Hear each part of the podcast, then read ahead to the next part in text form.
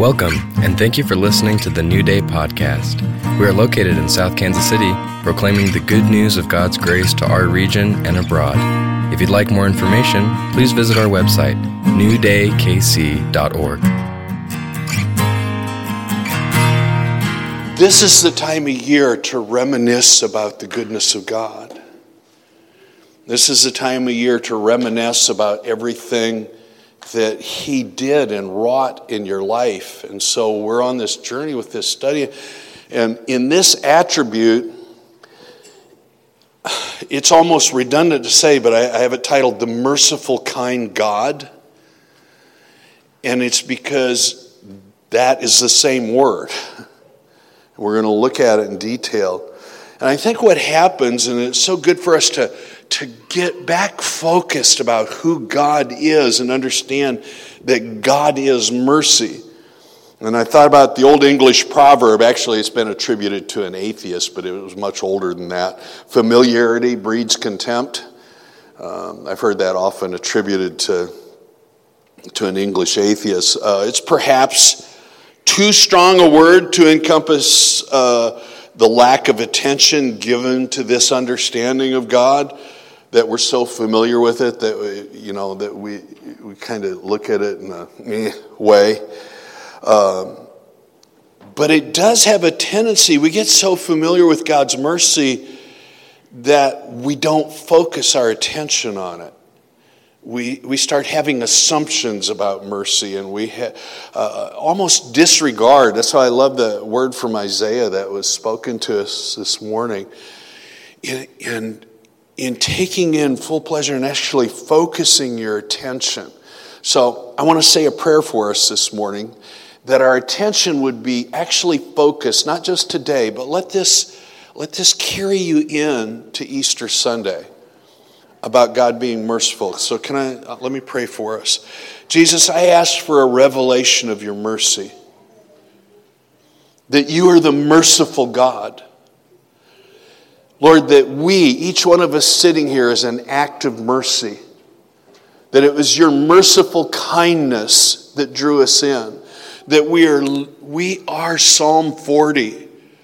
We are the ones who cried out, and you became attentive and heard our cry and answered our prayer and pulled us out of miry clay, pulled us out of the muck and the yuck. And you set us upon a rock. And Lord, we want to do this without tragic or traumatizing events occurring. We want to get an understanding of your mercy just because that's who you are. So show that to us today and this week. In Jesus' name. Mercy as an attribute of God, you have to look at it this way, and this is from A.W. Tozer, is an infinite and inexhaustible energy within the divine nature which disposes or causes God to be actively compassionate towards everybody. If we could remember that the divine mercy is not a temporary mood, but an attribute of God's eternal being, we would no longer fear that it will someday cease to be. So much of what I hear in church, or used to hear in church language, I mostly just hang out with you guys now. I quit going to other stuff and listening to other things.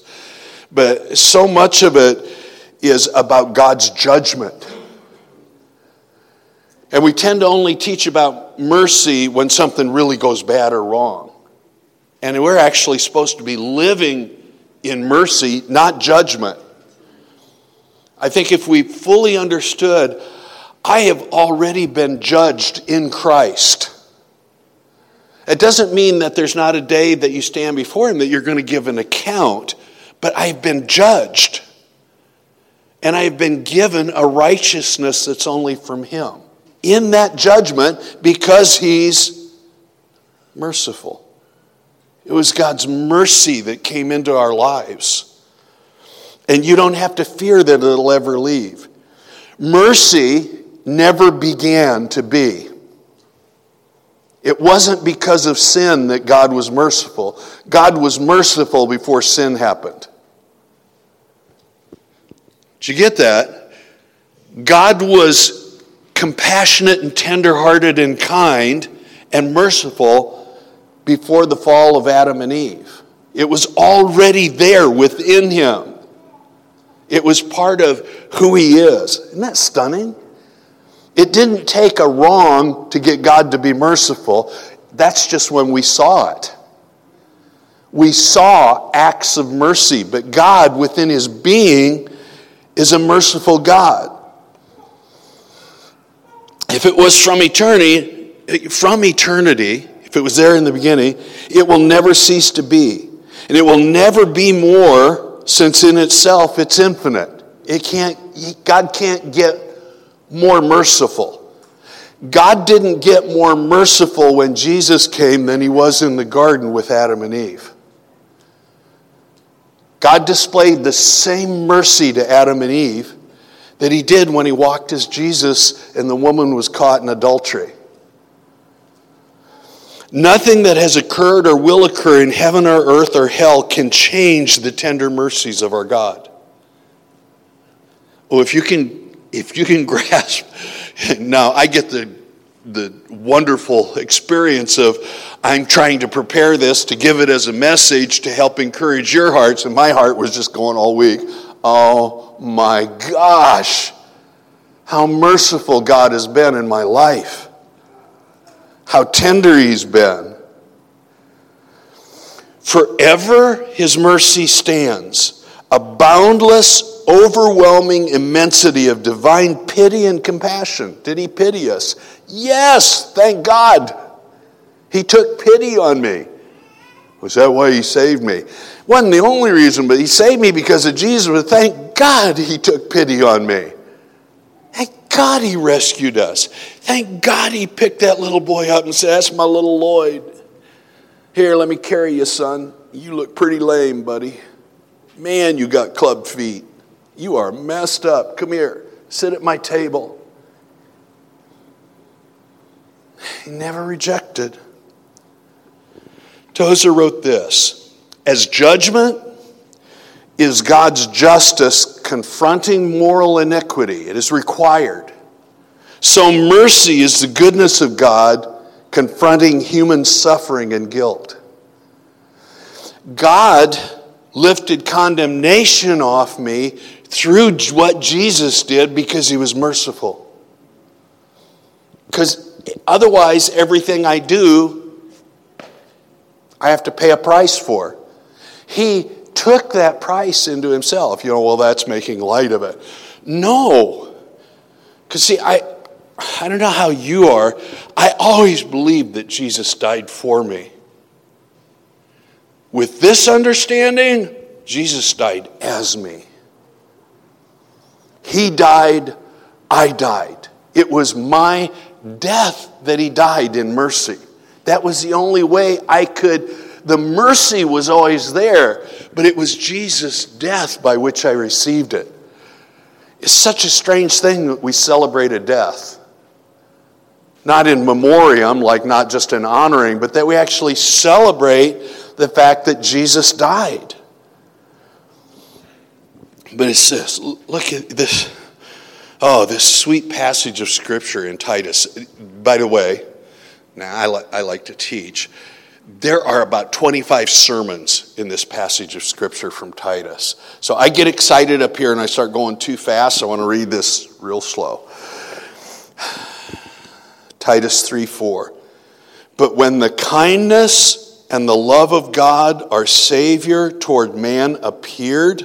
That means when he came in Jesus, not by works of righteousness which we have done, but according to his mercy, he saved us.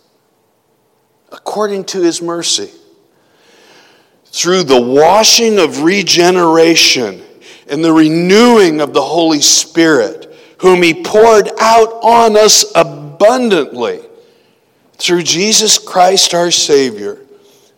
You gotta love the last. This is the cream on the end of this little sentence. That have been justified by his grace, we should become heirs according to the hope of eternal life. It was God's mercy that gave you and I eternal life.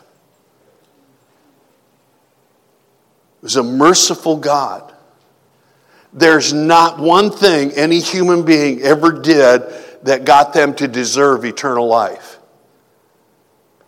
It was simply God is a merciful God. And he knew that the way would be through his son. He had a plan.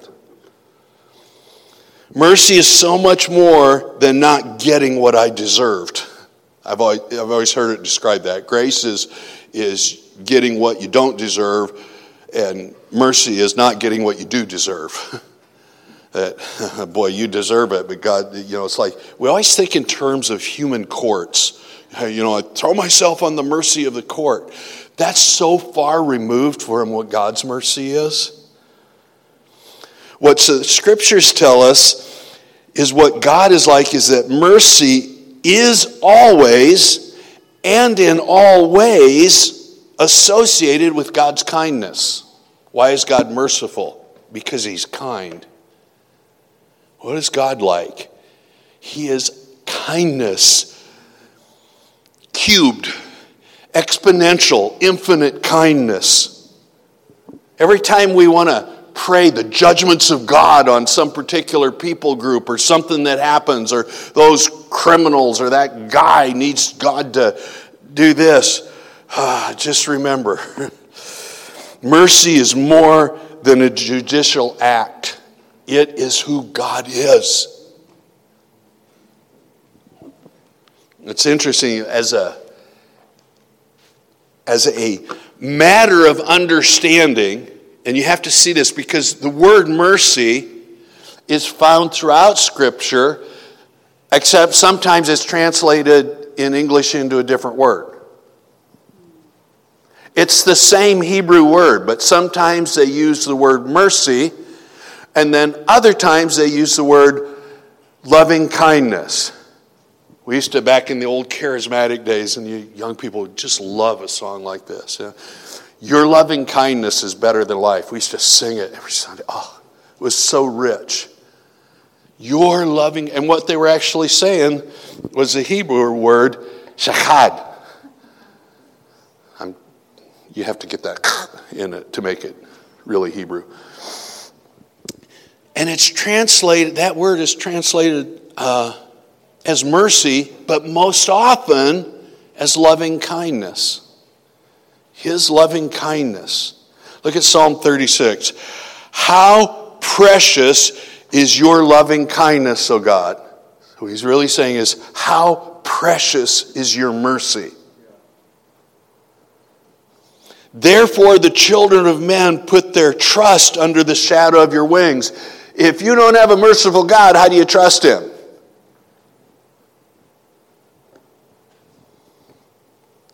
They are abundantly satisfied with the fullness of your house, and you give them drink from the river of your pleasures. For with you is the fountain of life. In your light we see light. Oh, continue your loving kindness. Continue your merciful outpouring to me, to those who know you, and your righteousness to the upright of heart. We know what it takes to have an upright heart now. It takes Jesus. He is my upright heart.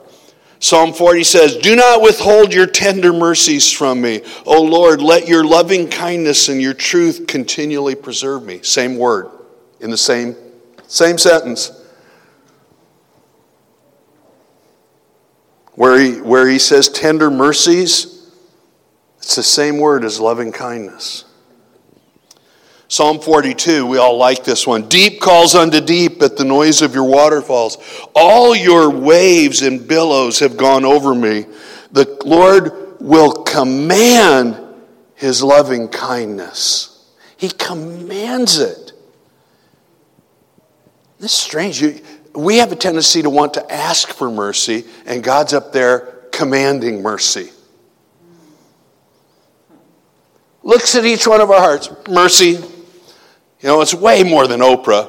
Mercy, you get mercy, and you get mercy, and you get mercy, and you get mercy.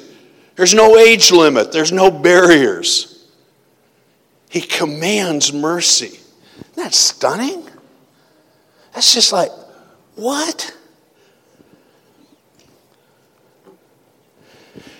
Psalm 63:3, because your loving kindness is better than life, my lips shall praise you. This was the song that we sang. It was a scripture song. Thus I will bless you while I live.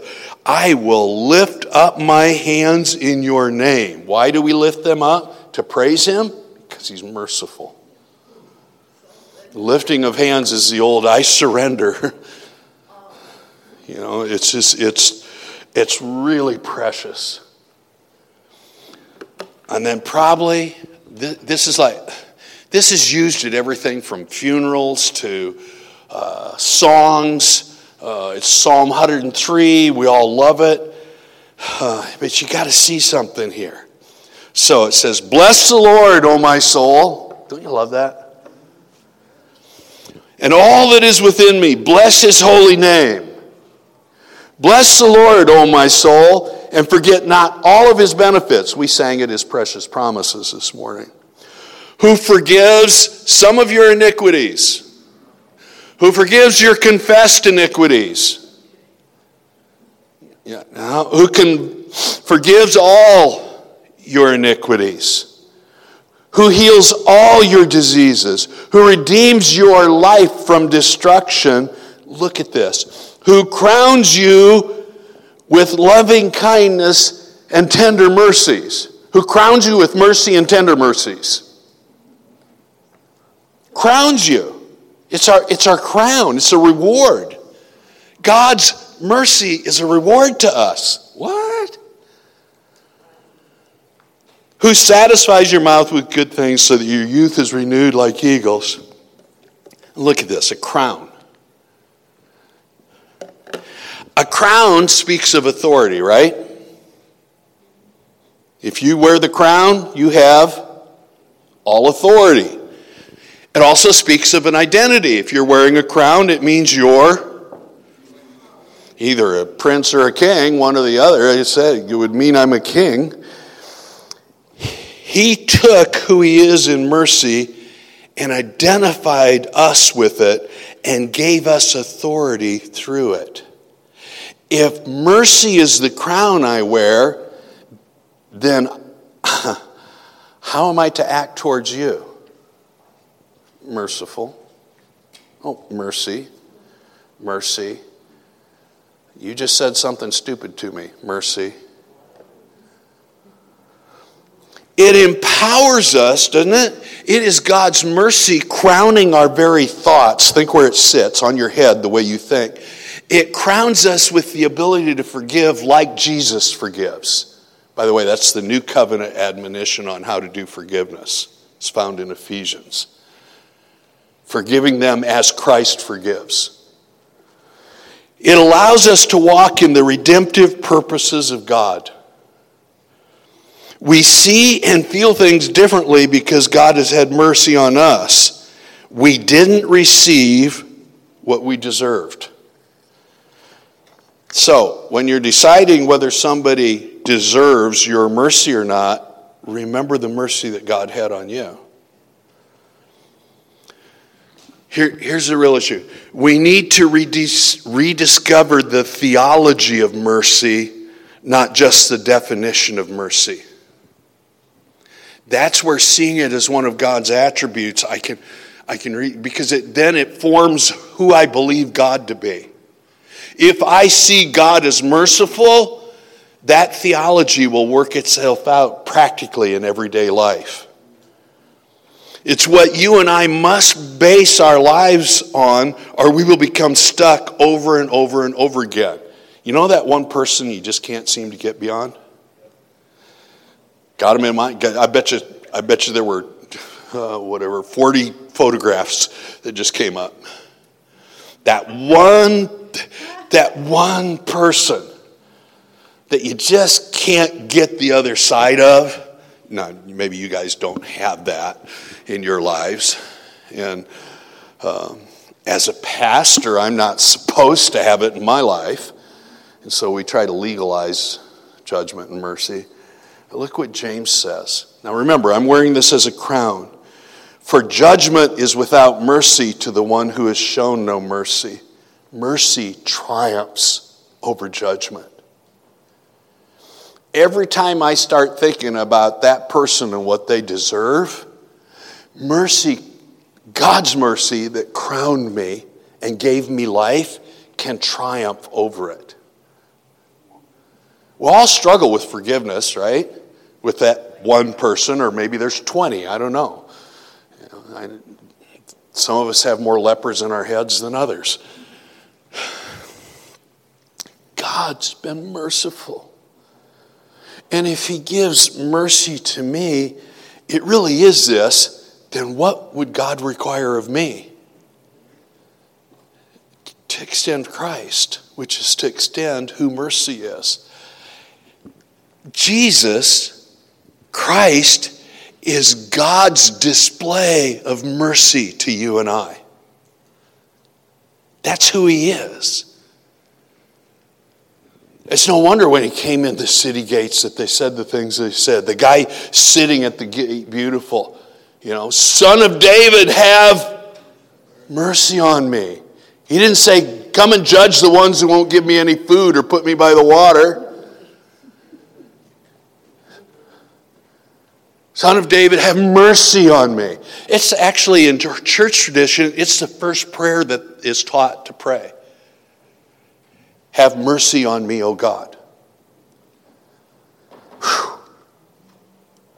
God is not angry. You got to get the idea of judgment and mercy under focus. God is not angry at his church, ready to bonk her or cast her out because she can't get it right. Is failing. Doesn't have the house clean enough. They need to do some housework. And if she doesn't repent strongly enough, is going to strike the land she lives in, is going to judge her as lacking, reject her, and cast her out. Because judgment starts at the house of God. We'll use that scripture and totally forget who he is as a merciful God. Oh, we're so quick to mete it out, aren't we? We're so prone. My heart's not prone to wander. My heart's prone to judge. I want to stay firmly in the grip of grace. I just want to be the one that decides who deserves that grip.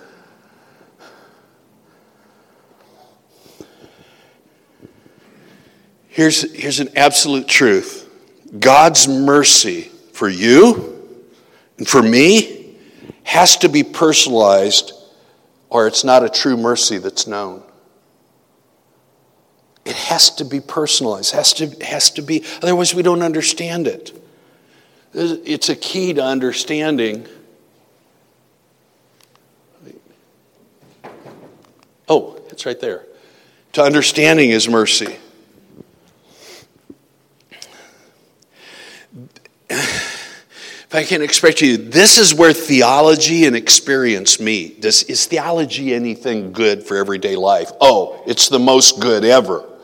Because theology is what you believe to be true. If what we believe, our theology, it will determine how we practically understand and live in such a way of living in God's loving kindness. It's when we're not extending mercy, it's hard to see mercy. The minute you start seeing God's mercy in your life, it has this funny... I don't want to call it progressive. It has this funny thing in us. You really do want to be more merciful when you start getting in touch with how merciful he is to you.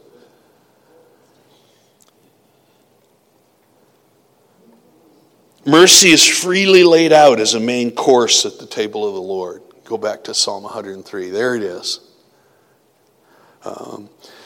We can partake of it freely. It's funny. People will reject it. Or you can starve. Not coming to this table, you can starve yourself on the crumbs of doubt and unbelief. And then anger builds up and animosity builds up to somebody who's wronged you.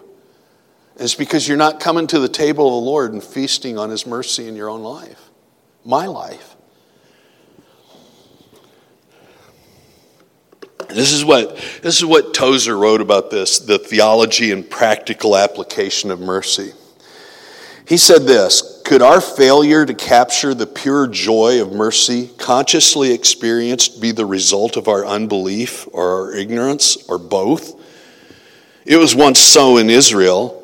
I bear them record, Paul testified of Israel, that they have a zeal of God, but not according to knowledge. They failed because there was at least one thing that they did not know, one thing that would have made the difference. And of Israel in the wilderness, the writer of Hebrews says, but the word preached did not profit them, not being mixed with faith in them that heard it. To receive mercy, we must first know that God is merciful. That's stunning. You have to know. You have to believe it to receive it. And it is not enough to believe that he once showed mercy to Noah or Abraham or David or will again show mercy in some happy future day of his return. I added that. We must believe that God's mercy is boundless, free, and through Jesus Christ our Lord available to us now in our present situation. Today, tomorrow, next week.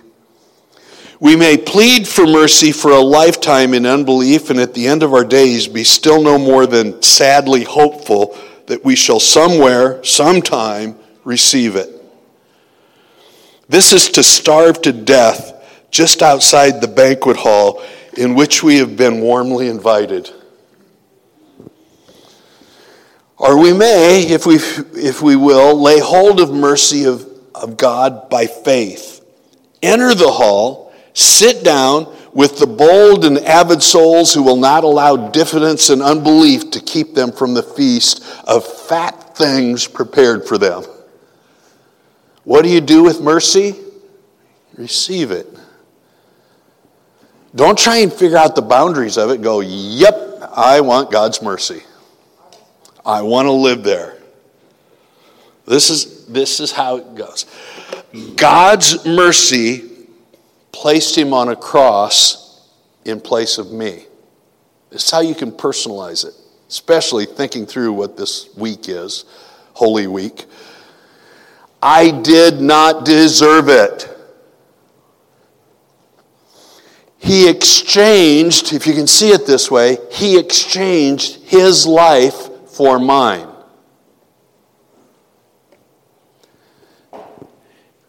So what do you do with that? Well, there's only one thing. I can only do but one thing here. Believe and receive. I believe God's merciful, therefore I receive his mercy. Mercy cannot be demanded. I demand mercy. No, you can't demand mercy. It can be asked for. It can be pleaded, and maybe you've done that, I have, or begged, oh God, please have mercy on me. But it can't be demanded, because if it's demanded, that means you've done something to earn it. You flip the place of it. When you're demanding it, it's not a gift.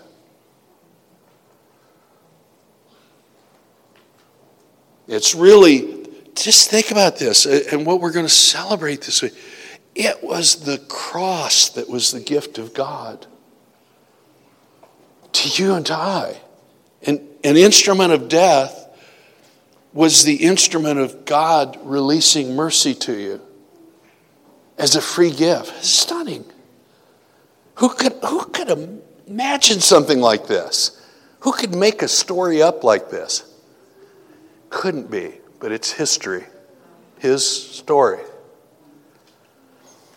Hebrews 4:14, seeing then that we have a great high priest who has passed through the heavens, Jesus, the Son of God, let us hold fast our confession.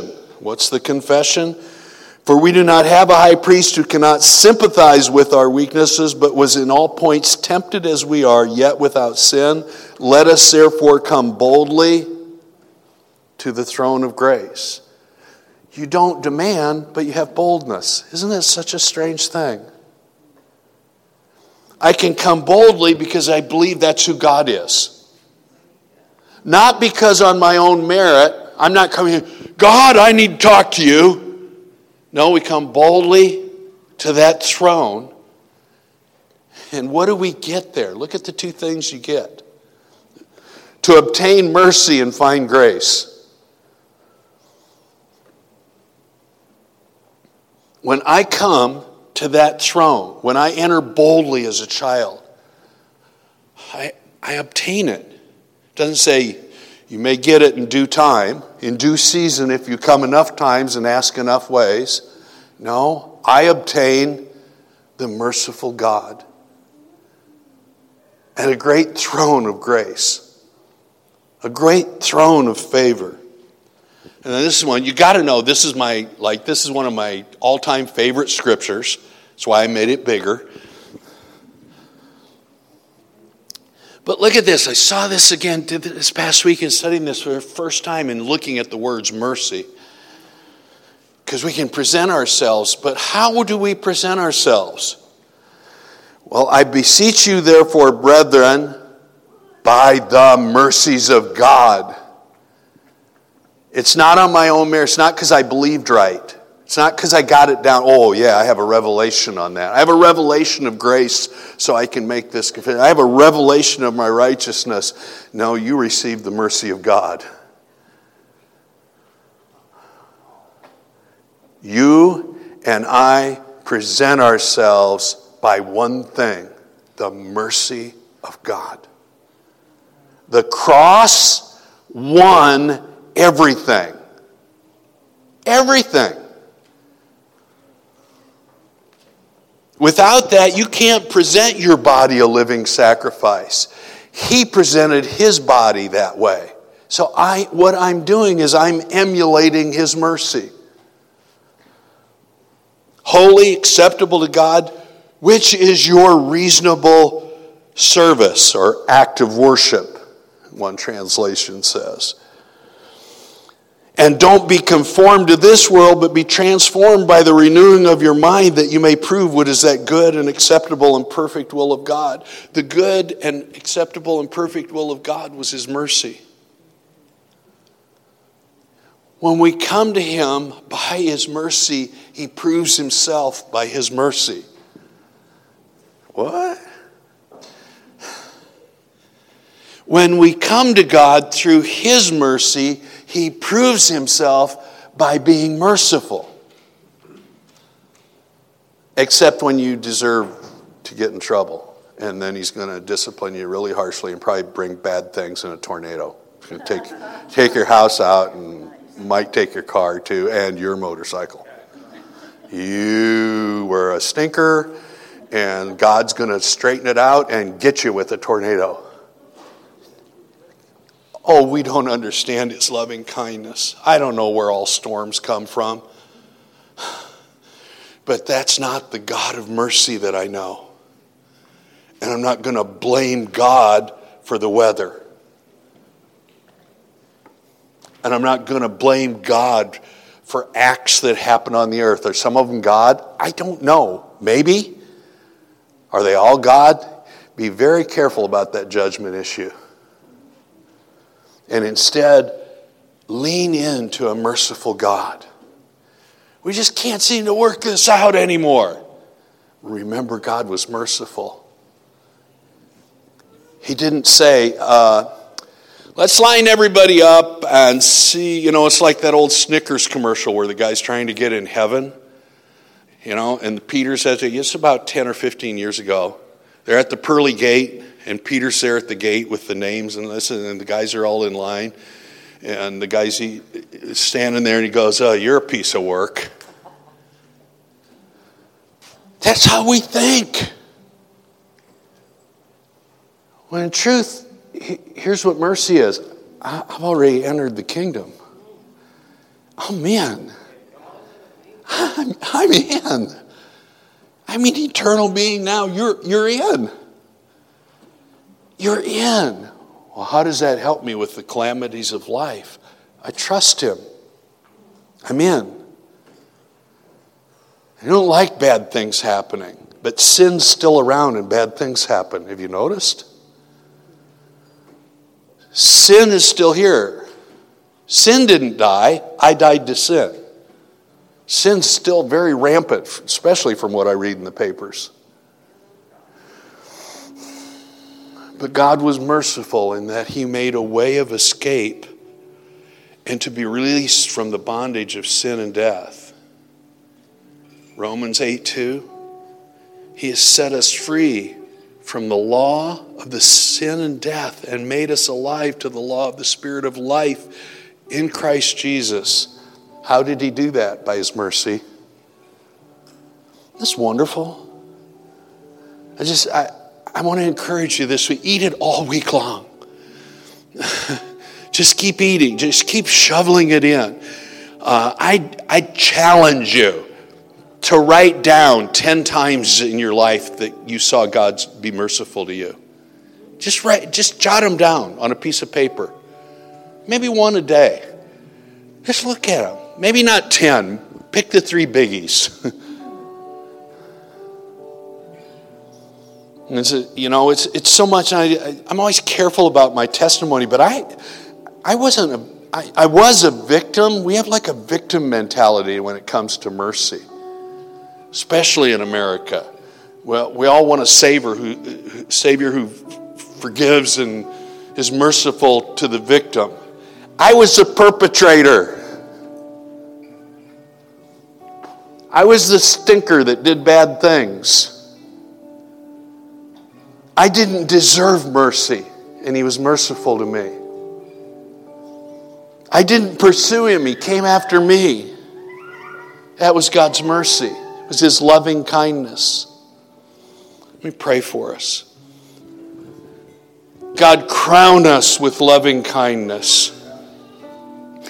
Crown us with mercy as you have. Let us see it. We don't believe it's there. Lord, let me walk in the obligation of nobility. You've crowned me with heavenly things. You've crowned me with your mercy. Lord, it's hard, but I forgive every debt that's owed me right now through the area of relationships. I cancel those debts with mercy. Mercy triumphs over judgment. Won't hold it against him anymore. You didn't hold a thing against me. You took it into yourself and died for it. Help me to understand and personalize how merciful you are. Lord, for each of our hearts, would you whisper a sweet memory of how kind you were in the time we deserved it the least? And we want to say this morning, you're the God of all mercy. We want to agree with what the Scripture says. You're the God of all mercy. You are good. You are kind. You are sweet. You are open. You are honest. You are transparent. There is nothing but loving kindness in you towards our hearts. Oh God, your loving kindness, we sing the psalm, your loving kindness is better than life.